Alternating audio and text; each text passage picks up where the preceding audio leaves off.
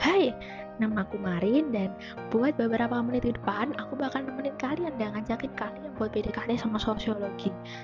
Pokoknya ngedengerinnya santai aja deh, nggak perlu tegang-tegang, boleh sambil makan, sambil minum, sambil rebahan, terserah mau sambil gimana, sepewe kalian aja, senyaman kalian aja ya.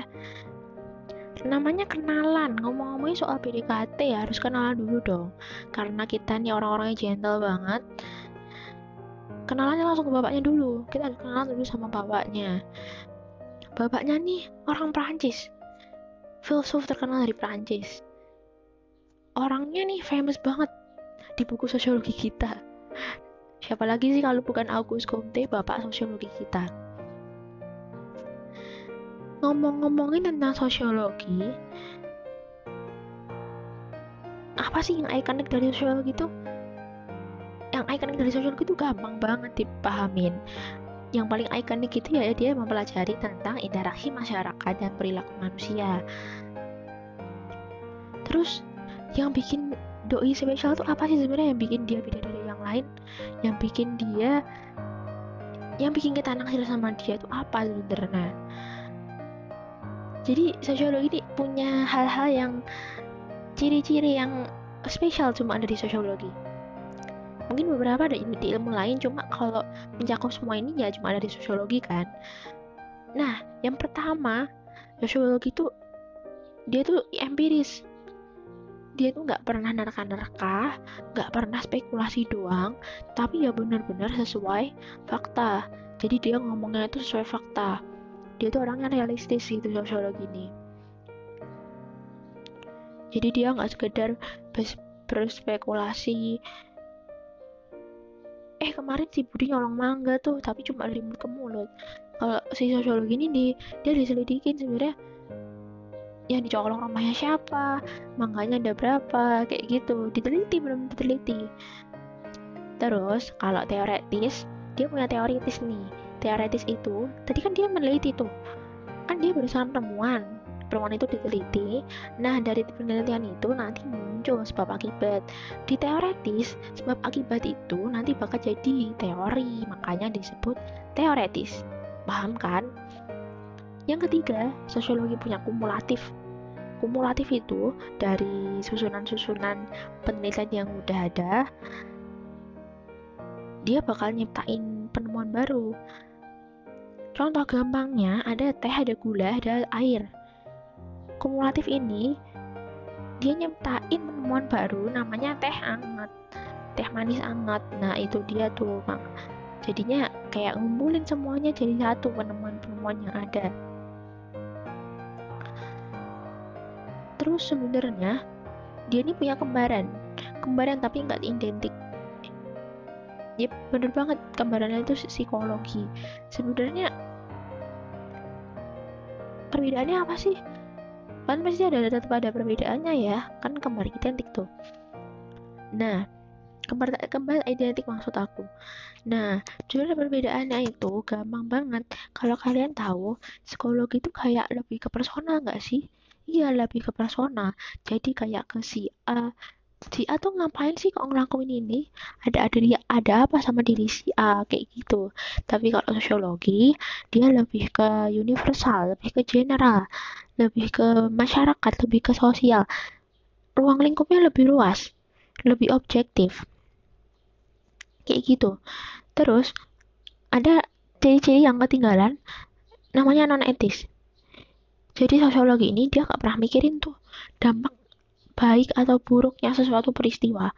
Dia nggak pernah berprasangka tentang suatu peristiwa tapi dia ini kayak lebih memikirin um, memikirkan gimana kejadian itu bisa terjadi dan akibatnya apa. Dan siapa aja yang melakukan. Jadi dia bukan apa ya dia bukan mikirin tentang baik dan buruknya sesuatu kayak nyolong mangga eh nyolong mangga salah tuh bla bla bla bla. Nggak nggak kayak gitu. Tapi kenapa dia nyolong mangga? Dan dampaknya itu apa? Kayak gitu. Nah terus mau ngomongin tentang hakikat sosiologi. Hakikatnya dia ini sebenarnya apa? Fungsi ya fungsinya dia sebagai apa? Perannya dia itu apa? Nah sosiologi ini jelas banget adalah ilmu sosial. Udah pasti kan terus dia ini adalah ilmu pengetahuan yang mengkaji sedalam-dalamnya. Dalam banget tentang fenomena dalam manusia dalam ruang lingkup manusia. Jadi kayak nggak cuma sekedar di permukaan tapi bener-bener sampai ke akar-akarnya deh. Terus dia juga mencari pola umum pada manusia. Contoh entengnya Misalnya tukang cilok itu tiap pulang sekolah jam 3 selalu ada di depan sekolah. Itu namanya pola musiman. Dia ada kalau waktu pulang sekolah aja. Kalau berangkat pagi-pagi ya nggak ada. Itu contohnya pola musiman. Kalau contoh yang serius, ada kemiskinan. Kemiskinan itu polanya musiman. Ada, pola keturunan ada. Kalau pola musiman itu biasanya kayak petani, nelayan, kayak gitu. Tapi kalau pola keturunan ya udah menurun, rentenya susah diputus, ya udah gitu. Jadi tetap miskin. Nah, itu tadi pola umum, mencari pola umum. Terus sebenarnya kesukaannya si sosiologi ini apa sih? Sukanya ngapain aja? Sukanya neliti apa aja? Aku bakal sebutin empat, tapi aslinya ada tujuh. Cuma yang empat ini menurutku yang sering keluar gitu loh. Yang pertama, ada fakta sosial. Fakta sosial ini tuh kayak cara pandang gitu, cara pandangnya seseorang dalam memahami suatu peristiwa. Eh, dalam bertindak maksud aku salah, maaf ya. Jadi cara bertindak, dia itu cara pandang seseorang dalam bertindak. Contohnya tuh fakta sosial tuh banyak. Ada adat, nilai, peraturan, agama, norma. Nah, itu tadi kan sifatnya jelas mengikat kan masih bingung? Aku kasih contohnya aja ya. Contohnya nih, di sekolah itu nggak boleh pakai nggak boleh pakai apa ya nggak boleh pakai sepatu warna-warni misalnya. Dan kalian nurut ya udah itu namanya kalian sudah terikat dengan fakta sosial itu. Paham kan? Yang kedua ada namanya tindakan sosial. Tindakan sosial itu adalah tindakan segala bentuk tindakan tapi itu ditujukan dengan pada orang lain itu namanya tindakan sosial misalnya nih kalian jajan ke kantin terus kalian makan sendiri makan jajanan jajanannya ya udah itu bukan tindakan sosial tapi kalau kalian jajan ke kantin terus makanannya kalian kasih teman kalian kalian bagi ke teman kalian itu namanya tindakan sosial karena itu tindakan yang mempengaruhi orang lain yang ketiga, ada khayalan sosial. Khayalan.